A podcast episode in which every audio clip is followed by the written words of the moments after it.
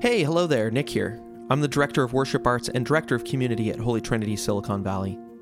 Before we begin our sermon podcast for today, I wanted to extend an invite to you to join us for our Holy Week celebrations this season. Starting on March 28th, we'll be celebrating Maundy Thursday, followed by Good Friday, then Holy Saturday, and of course, finally, Easter Sunday.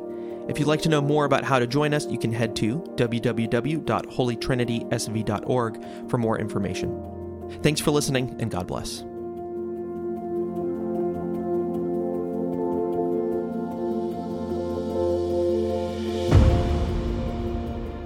Uh, it may be no surprise if you know Vicky, my British wife, that she and I actually enjoy British television, and particularly the things we enjoy are kind of detective series. Now, we have uh, abandoned the, the grittier ones and we're more in the PG category, and we've discovered one called Miss Scarlet and the Duke. Now, this is about uh, two relatively young people early on in their career Eliza Scarlet is a detective with a keen mind. She's very much like Sherlock Holmes, but since this takes place in Victorian England, she is without much support, both from a social perspective and certainly not from a career perspective. And yet she just has this insatiable need to do, to solve mysteries and to catch bad guys and to do those kinds of things. This is what her father was. He was a detective. Now, in order for Eliza Scarlet to be able to have that, she needs to team up with Inspector Wellington. He is a uh, chief detective in Scotland Yard. So he needs her help because she's smart. She needs his help because he has resources, and he's pretty good too, and he's also good in a tight spot. So the two of them are solving week after week, crime after crime. But along with this story is actually going, there's something going on between them. There's some kind of spark that's, that's happening. They, they like each other. They want to connect with each other a little bit more than they are able to. Uh, but each one of them, neither one of them wants to go first. Now, this is the stuff of romantic dramas and rom coms and things like that. So, this is nothing new, but they do it in a particularly interesting way. Vicki and I have been following this now for some time. Each week we see a crime solved, but there's no resolution to their sort of smoldering, uh, budding romance until finally, at the end of this most recent season, he has declared his love for her. Standard, sort of upright, stiff upper lip British guy, finally putting his cards on the table. And he would like to have a life together with her. And she's struck by this. And uh, you can tell that she wants this, and yet there's a conflict. Does she want it more than she wants her profession? To make some, to show that she can do this in really what at that time is very much a man's world. But Inspector Wellington knows that. And so he says, I love you, but I am going away for a year on an assignment. I will not see you. But it is so that you can decide without my influence, without me being nearby, that you want this more than you want your profession. She is now in the middle of a test. She's now given this space, which at one part of her she doesn't want to have, but it's designed to prove or to reveal where her love truly lies. And this idea of a test of revealing where our love truly lies is what the gospel that Cindy just read is about in a very real way. This is Mark's gospel. Mark is writing this at a time where he is at the end of certainly likely his ministry and the apostle Peter's ministry. Church tradition says that Mark took what essentially Peter told him and wrote it down here. He's known as Mark the Evangelist. He's known as John Mark as he appears in other parts of Scripture. But he's writing it for our benefit. And the test that's unfolded here is the test that Jesus now has with his disciples. Because up until this point, everything's been going well. Everything in the sense of they've hitched their wagon to a, a legitimate Messiah. Jesus wasn't the first one that pretend, you know, that claimed to be a Messiah. There were other pretenders, but he's the one who actually did what a Messiah was supposed to do. he was healing the sick, he was casting out demons, he was raising the dead. And if that wasn't enough, he was also then showing that he was master over creation. He's calming the wind and the waves. He's walking on water. These are the things that would be characteristic of a Messiah. And so the, and he's feeding 5,000 and he's feeding 4,000. The disciples and Peter are very much on this ground floor ministry opportunity and they, it is going well from their perspective. And so now, when Jesus then tells them, he began to teach them that the Son of Man must suffer many things and be rejected by the elders, the chief priests, and the teachers, and that he must be killed and after three days rise again. You could understand their pushback. You could certainly understand Peter's. He must be rejected, he must be killed, he must suffer. These are not the hallmarks of a Messiah that they understood in that day. And so Peter does push on him and just kind of takes him aside and rebukes him. But Jesus rebukes him back and saying, You don't have in mind the concerns of God, but merely human concerns. You don't understand what God is doing, that I must suffer. But then on the third day, I will be raised again. So, suffering before resurrection, death before life eternal. But then he takes this, Jesus does, and he provides a teaching for us. He called the crowd to him along with his disciples and said, Whoever wants to be my disciple must deny themselves and take up their cross and follow me he's telling them that things have changed a little bit. It's now a test to see where their true affections lie. Do they just want to be part of this amazing movement? And it's easy because you're letting Jesus do most of the work at this point.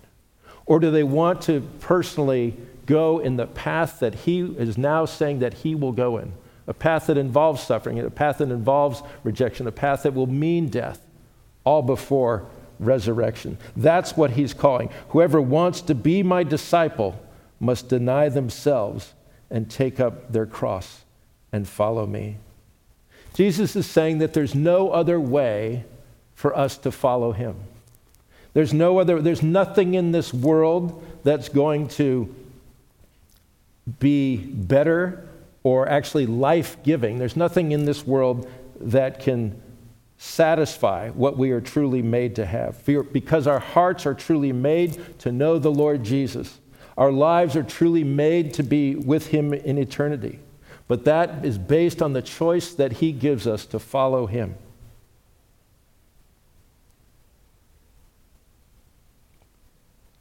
Will we follow Him?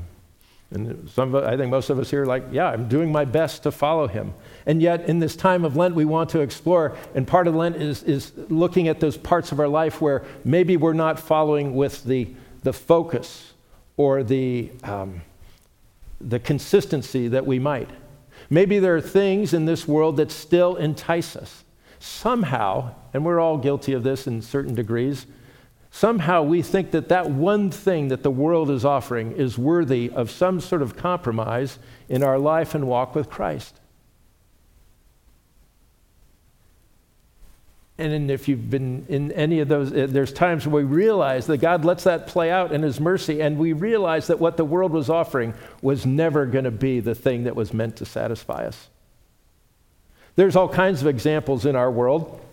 I, uh, came across this news item recently. Some of you may have heard that the uh, Fyre Festival, the Fyre Music Festival, looks like that might be back on uh, in our cultural moment. Some of you might remember that from 2017. The Fyre Festival was this. Uh, this, this was going to be this amazing music festival. Something like 33 top musicians were going to come to a private island in the Bahamas.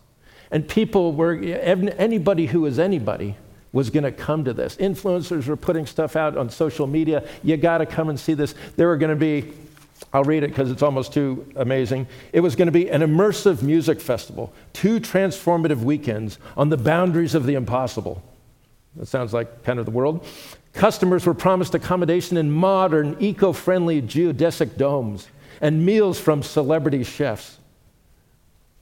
artists, top drawer, celebrity chefs, private island. What could go wrong? Well, as it turned out, and the reason the, the Fyre Festival is in the news today is because a lot went wrong.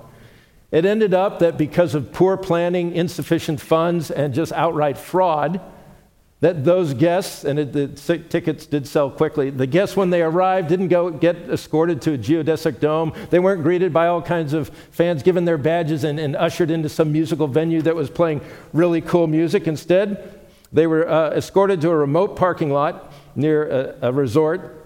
The later arrivals were taken to the grounds on a school bus where the true state of the festival site became apparent. Their accommodations were little more, little more than scattered disaster relief tents, dirt floors, and mattresses that had been soaked by a rain that morning. It became a disaster. People started to really kind of panic to get off the island. The thing that finally did it in is people were posting photos of what the accommodation, what the experience was like, and the iconic picture that got, that got posted was here's our meal from sort of the gourmet chefs that have all abandoned the island. By the way, none of the musicians showed up, the chefs didn't show up. What did show up was they, somebody said, Here's my meal. It was a cheese sandwich in a foam container. That was it. Now it became a meme, it became a laughing stock. The guy actually was tried for fraud and found guilty.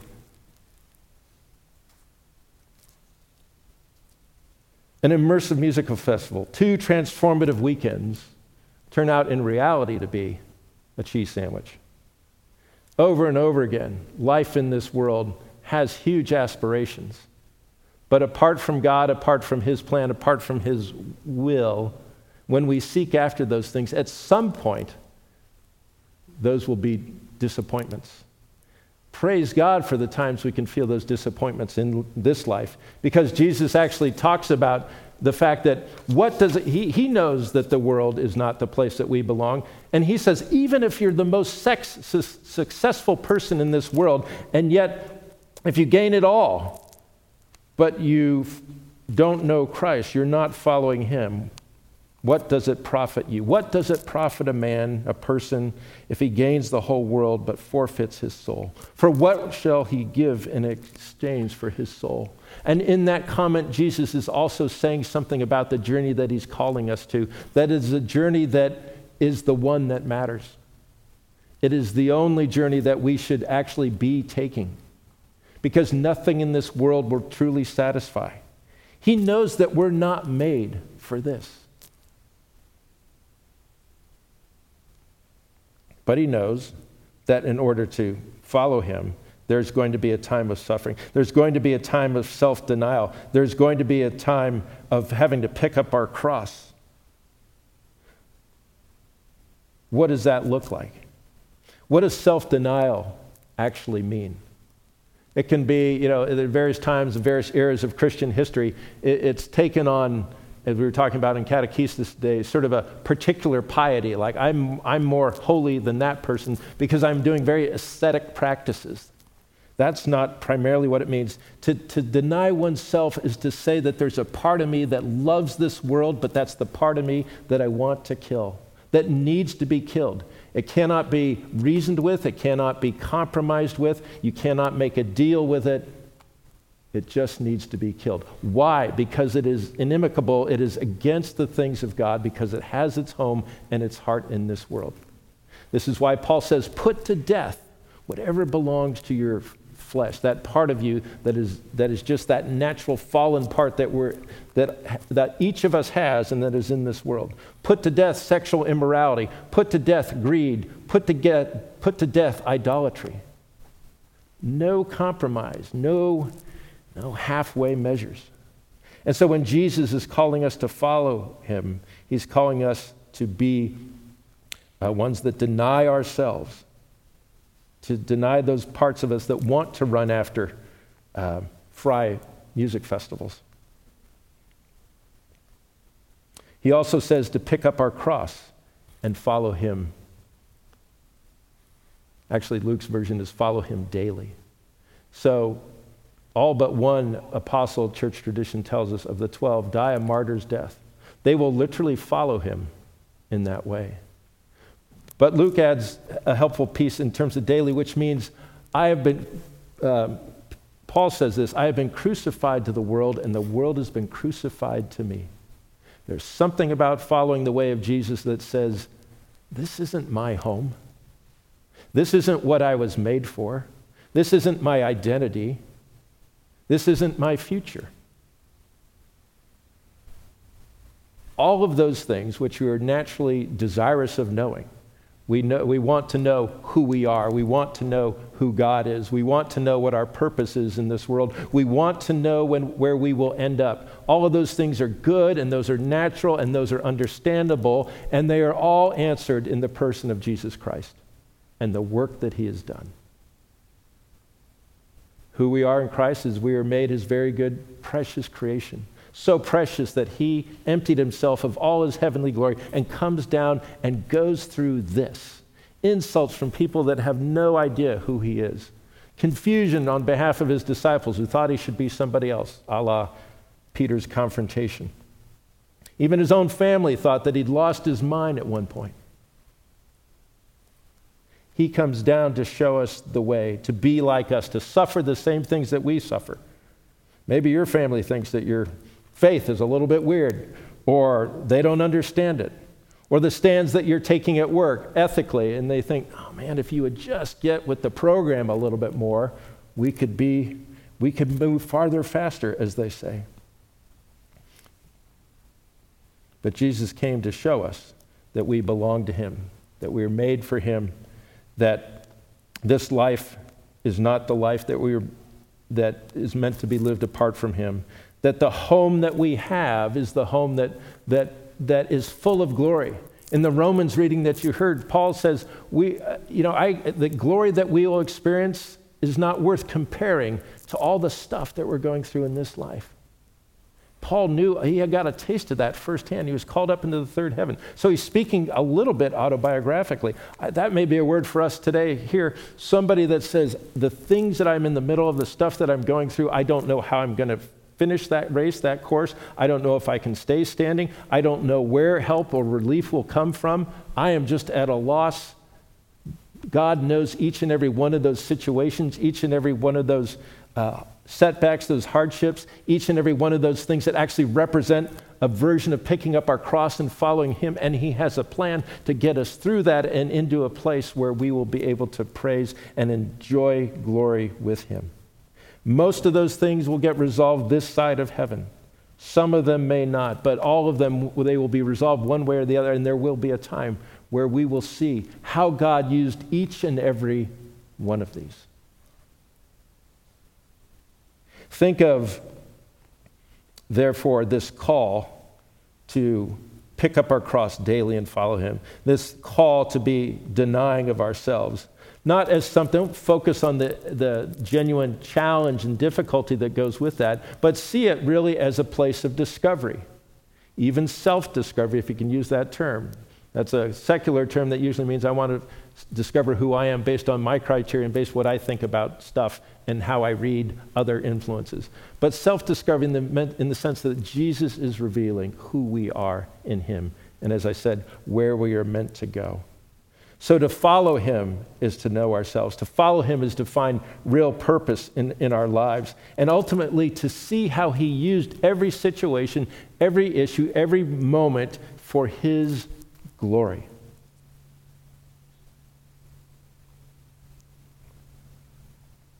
That's actually the invitation that comes with his Whoever wants to be my disciple must deny themselves and take up their cross and follow me. Whoever wants to save their life will lose it. There's no choice. There's no going back. There's no Fyre festival. But whoever loses my life, whoever loses their life for me, and the gospel will save it. So I pray in this time of Lent that this is a time where we would take the clarity of this scripture and bring it before the Lord in our prayers and take every aspect of your life and see how he's using that or say, take the aspects that he shows you and see how he you were he's using that for for following him in the way of the cross. Even our infirmities sometimes we're you know some of us are wrestling. The older you get the more you have to wrestle with health stuff and just uh, a, a loss of you know decline in abilities Paul says, outwardly we are wasting away, but inwardly we are being renewed day by day. There's no situation that is outside of what Christ is talking about. No situation that doesn't allow us to live out this call to pick up our cross and follow Him. But we do so as He helps us. And He will help us. And if this finds you in a place of, man, I've just been trying to do this over and over again. And if I'm really honest, I have found myself away from Him because I have been trying to do this way too much on my own. Then be encouraged by the example of John Mark, who I mentioned earlier, the writer of this gospel, the one who heard from Peter and wrote down what Peter told him to write. He wasn't always with Peter. He was, in fact, with cousin Barnabas and Paul the Apostle early on in his career. He was part of the first missionary group that was sent out. And they go to a place and he leaves the group. He just bails on this missionary activity. Pamphylia, we don't get details, but somehow he said, I've had enough. The call that you gave me, Lord, is not the call. This next step is not the one I want to take. So I'm out.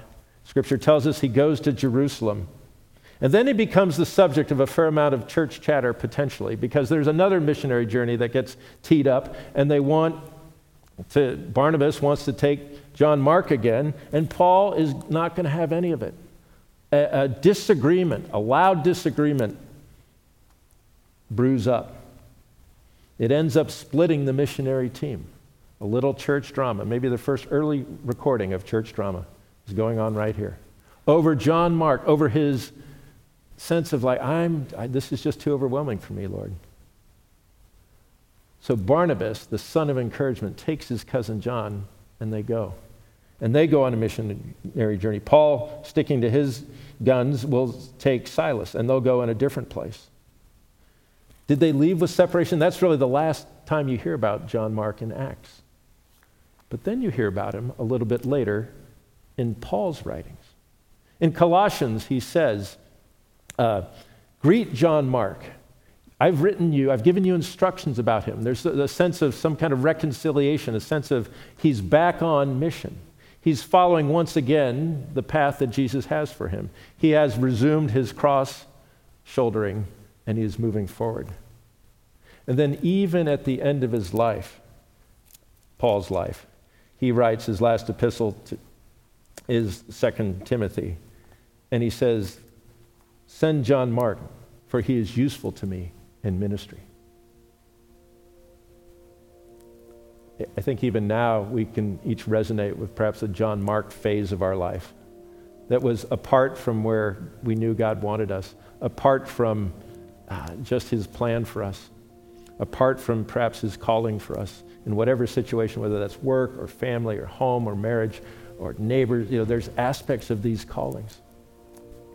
But be encouraged that Jesus is just as eager that we would walk with him just as eager that we would actually discover who we are in Him, just as eager that we would see how He seeks to use our lives for His kingdom. John Mark didn't know that we'd be reading his gospel 2,000 years later, I'm pretty sure. But here it is, because he made a decision to once again pick up his cross and follow. This sermon podcast has been a production of Holy Trinity Silicon Valley. We are an Anglican church in the Diocese of Churches for the Sake of Others, in the Anglican Church in North America. Our community is formed around the Scripture, Spirit, and Sacrament.